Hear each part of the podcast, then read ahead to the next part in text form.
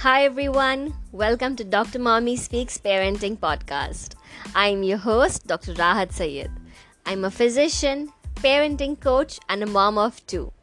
I believe that parenting isn't something that should be learned on the job.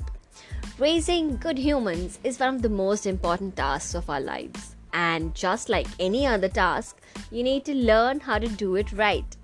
Here at Dr. Mommy Speaks, we have expert interviews, practical advices, and my personal parenting experience as a Dr. Mommy on child health, positive parenting techniques, and dealing with challenging behaviors in children.